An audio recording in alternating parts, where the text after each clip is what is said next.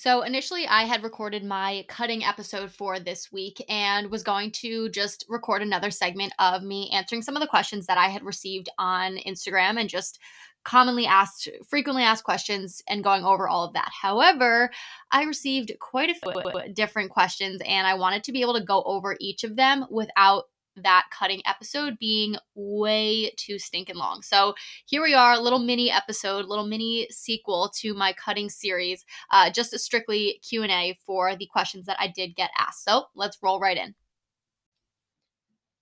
Okay, question number one was, how many months are you supposed to be cutting for? So you guys will kind of start to gather this yourselves as I go through each of these questions, but a majority of the answers are going to be, drumroll please, it depends. Right? There is very, very little in health and fitness that is completely solidified and applies to everyone at any stage, any time, any goal, right? Most of the time, it truly does depend on you, your progress, your body's results, your body's response, your compliance. There's a ton that goes in. So in general, for cutting for the summer, and this is for like actual cutting, and we're going to go into this in a second, but not just weight loss. There's a difference there. Not a big difference, but there's a difference. So cutting typically for the summer, people like to do around three months, around twelve weeks is usually sufficient for a cut. But again, it in, it depends entirely on where you're at post-bulking phase, kind of where you're at now, what your goals are for the summer. If you want to lose, you know, around five pounds for the summer, it may not take you twelve weeks. You may not need to cut for that long. If you are looking for some greater body composition changes, meaning decreasing overall body fat, that is going to take quite a bit of time. That takes longer than just weight loss in itself, which is kind of more the direction of a cut. So I would say on average around three months, but again, totally depends on what your goals are and how you've been doing so far. Question number two is, do you use I I F Y M? So that stands for if it fits your macros, which essentially means you can eat whatever, whenever, as long as it fits within your macro targets, you're good to go. So this kind of became super popular in like the bodybuilding world a little while ago, where people were prepping for shows and going for their goals with shit food, because if it fits your macros, like who cares? And I personally do not approach my eating and my lifestyle like this, um, just based on the fact that it's not good for you. Like it, by no means is filling your macro targets with nothing but chocolate chip cookies and cupcakes healthy, sustainable, or going to give you the results that you want, even if it fits your macros. Now, on the flip side of things, I definitely don't restrict myself from anything, even if I'm cutting, even if I'm super lean, even if I'm midsummer. If I want it, I'm going to have it. I will then make it fit within my macros, but that is not the way I approach my eating for the day. I tend to go more based on the eighty twenty split, eighty percent of my calories in my food coming from whole food sources, coming from fruits and veggies, lean protein, complex carbs, and twenty percent of my calories coming from, yes, that chocolate chip cookie and that cupcake. So that's the way I like to approach it. Again, I don't love the if it fits your macros mindset, because you're not really learning healthy eating habits or healthy lifestyle habits. You're more so just learning how to count numbers and make crap food fit into your diet. So don't love that approach. Will it work? Probably yes, for a short period of time, but you're not going to feel good. You're not going to feel energized eating crap food that just hits your targets. So focus on the healthy stuff, focus on the whole foods, and you'll feel and look a whole lot better. Question number three kind of goes right alongside of that with favorite meals for cutting. So I basically eat the same thing, whether I'm cutting, bulking, maintaining, winter, summer. My food stays relatively the same. The only thing that changes is the actual quantity of what I'm eating. So for example, I make myself protein oats every single motherfucking morning. Like seriously, every single morning. I'm obsessed with them for over a year now. And when I'm cutting, the only thing that changes is just a little bit of the quantity of the oats and maybe a little bit less peanut butter. That's it. And when I'm bulking, I'll add in more oats and more peanut butter, maybe some more toppings. Like my meals stay basically the same because it's what I enjoy eating. And again, nothing is off limits. I just have to make it work with a little bit less calories, a little bit less wiggle room. That being said, favorite meals for cutting are always things that are high in volume. And I touched on this a little bit in the actual episode regarding cutting for the summer, but volume foods are things that you that can increase the size of, of what's on your plate. So adding in fruits, adding in veggies, adding in, you know, simple swaps. Instead of brown rice, doing cauliflower rice. Instead of a super calorie dense, you know, steak for dinner, maybe you're going for a leaner source of protein like chicken. Just allowing yourself to eat a good quantity of food, but not have it be super calorie dense. So anything that adds volume is always my go-to. Lots of fruits, lots of veggies. I try to eat a fruit or vegetable with basically every meal. But again, I do that while I'm bulking or cutting. It just depends on the actual quantity. Next question is, is cardio a requirement? And if so, how much? Um, I touched on this a little bit as well in that episode, just with how to actually implement cardio in, when you need it, how much you need it. But bottom line is no, cardio is not a requirement. Cardio is a tool to help make your cut go faster. So if your body is not responding by simply decreasing calories, being a little bit more active, then yes, doing strategic cardio sessions is going to be super helpful. Um, for most people, it's probably one of the basics of cutting. You associate like cutting for the summer, I gotta do cardio. It's not a necessity. Again, if your body is responding just by decreasing calories from where you're typically at, by no means do you feel like you need to jump on the Stairmaster and start sweating it out up there. But it can definitely be helpful if you feel like you're getting stuck. Um, so for cutting in general, I would recommend maybe two to three half hour sessions of cardio, whether that be stairs, incline walk, going for a hike, swimming. I mean, I, like I talked about, I love HIIT cardio. That's one of my go-tos. Um, so it's not required, but it can definitely help. Next question is, and I lost count already, is should the scale be going down or is it better to take pictures? The answer is yes to both. When you are cutting, you are decreasing your overall body, right? You're aiming to decrease your overall body fat, but again, that depends on how you go about your cut. So the scale should be going down. Does that mean it has to go down, you know, exactly a pound every single week for the twelve weeks that you're cutting? No, absolutely not. It's it's going to jump around a little bit, but in theory, if you are in a cut, you're in a calorie deficit, the scale should be decreasing. However, it's really, really good and it's a great idea to take progress pictures as well, because those pictures can give you kind of more of the whole look, a look at the entire piece of the puzzle rather than just the scale, because the scale is going to fluctuate depending on maybe that time of the month, how much water you drank, did you drink or eat a lot of salty foods? Like there's so much that goes into the number. So if you're taking progress photos alongside those weight measurements, then you'll be able to kind of look side by side like, oh shoot, yeah, you know, the scale didn't move as much this week, but I'm seeing a lot more definition through my abs, or I'm seeing a little bit less body fat through my back or, or upper arms, things like that. So I definitely recommend doing both. Um, just the more data, the better, essentially. Next question is, should you be hungry on a cut? Um, I touched on this a little bit as well. Short answer, yes. Yep. Your body should be hungry. You are strategically eating less than your body needs, right? And you're doing it for a purpose. You're not doing it to just starve yourself for no reason. You're not doing it forever, but because you are in a calorie deficit and eating less than you are burning, your body should be hungry. You're going to feel hungry and your brain's going to continually tell you that. So I also talked through some strategies and techniques to help with that hunger in that episode as well. Um, so definitely go give that a listen if you have not done so already. And to kind of go off of that, the second part of this question is, would intermittent fasting work? Uh, yeah, I mean, I, there's nothing wrong with intermittent fasting. I think it works great for some people um, and some people not so much. But essentially, the only reason it works is because it helps to keep your calorie deficit. Because if you're eating for less hours of the day, there's a good chance you'll be eating less food. So by doing, you know, going through intermittent fasting and maybe not having your first meal till twelve versus having breakfast at nine, essentially you're cutting out some of those calories, which is then making it hopefully a little bit easier to stick to your calorie deficit.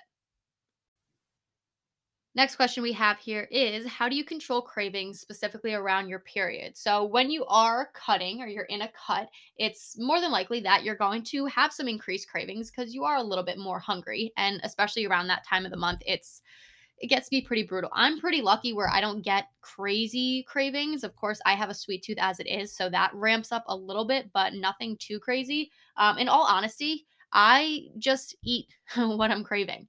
And I know that sounds kind of crazy, but it goes back to what I said at the beginning here with there's no foods that are off limits because you're cutting, right? You're cutting for the summer. I can't have ice cream. Like, well, why? I mean, you can't have a gallon of ice cream every night and expect to see progress, sure, but a little bit of ice cream one night because you're craving it, have it.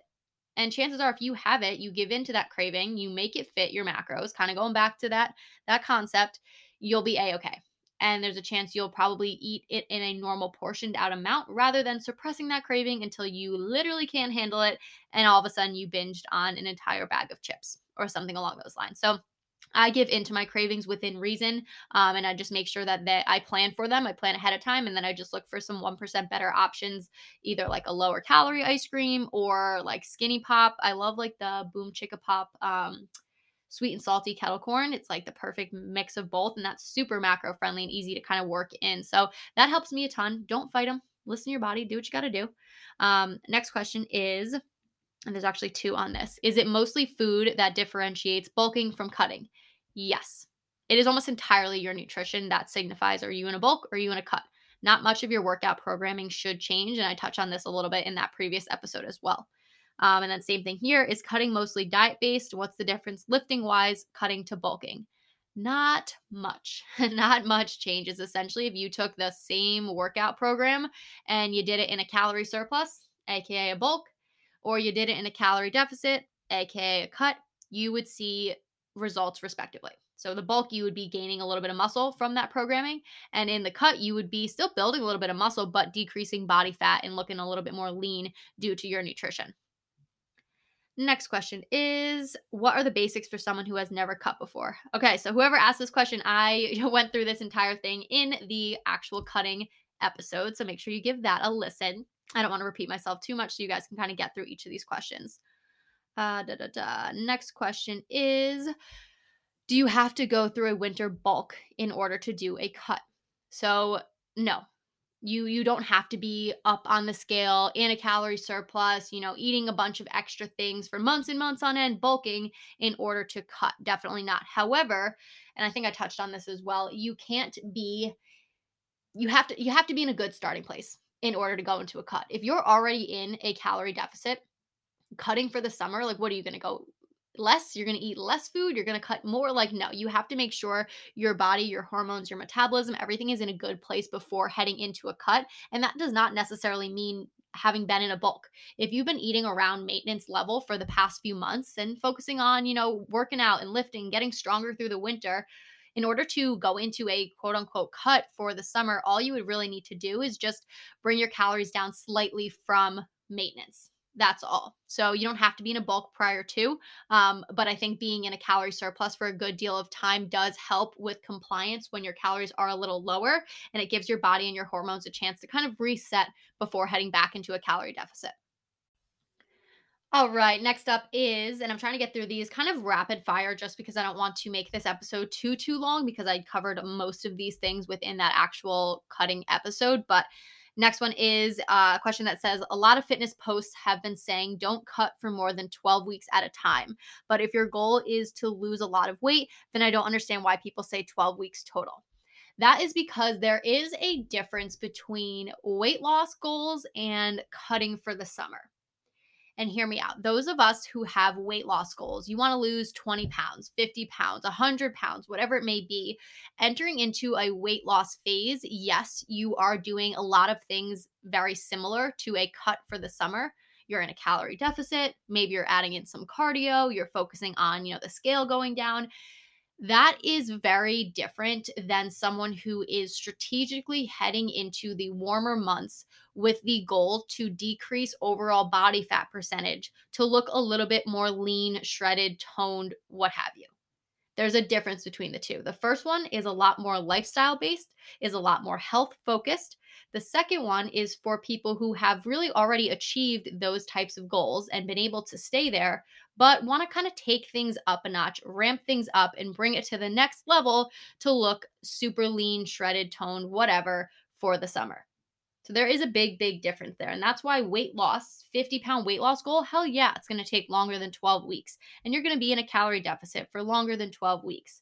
But the idea behind cutting is it is a much more intensive, strict, go, go, go, let's get it done in twelve weeks kind of deal because it's a little bit more time sensitive, it's a little bit more aggressive, and you don't typically maintain your summer lean cut all year round. Again, whereas someone who's just trying to lose weight and they lose twenty pounds, yeah, they're going to wind up maintaining at that new weight because that's a new healthy weight for them. So there's a difference between just weight loss and cutting. And aiming to lose weight does not mean you are in a cut. There, the the connotation between the two is a little bit different. So I know that's kind of confusing, but hopefully that makes sense between the two. Next question is how to switch your mindset from bulk to cut. Um, that's a great question. And being that this whole podcast is a lot about the mental side of things, I'm glad that this was asked. Um, in theory and in reality, I love the transition from bulk to cut because bulking for me is so much more uncomfortable, right? You're eating more, you're a little bit heavier, you're a little bit fluffier, maybe you don't feel as great.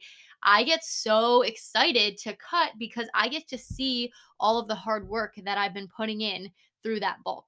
All of those weeks spent being a little bit fluffy, a little bit up on the scale, kind of pushing the weight, grinding in the gym, going into a cut, like, yeah, you have to be a little bit stricter. Yeah, things get a little bit harder, but you get to see all your hard work come to life. And for me, there is nothing more rewarding than seeing myself, you know, mid-workout being like, holy shit, I look freaking good. And I know that probably sounds so conceited, but when you work your ass off every day, every week, every month, for the body that you're in, you should be damn fucking proud of what you're looking at in the mirror. And you should be so, so, so excited to show that off and to just present all of the hard work. Just like anything. If you, I don't know, you bought a brand new car and you were so proud of yourself because you've been saving for years and you finally bought it and you just picked it up and it's bright and shiny red, you're going to want to go show your friends. You're going to want to go show your family. You're going to want to take a joyride around the block and just have everyone's eyes on you. And that's a good fucking feeling because you worked your ass off for that brand new car. The same way you're working your ass off for the body that you're building.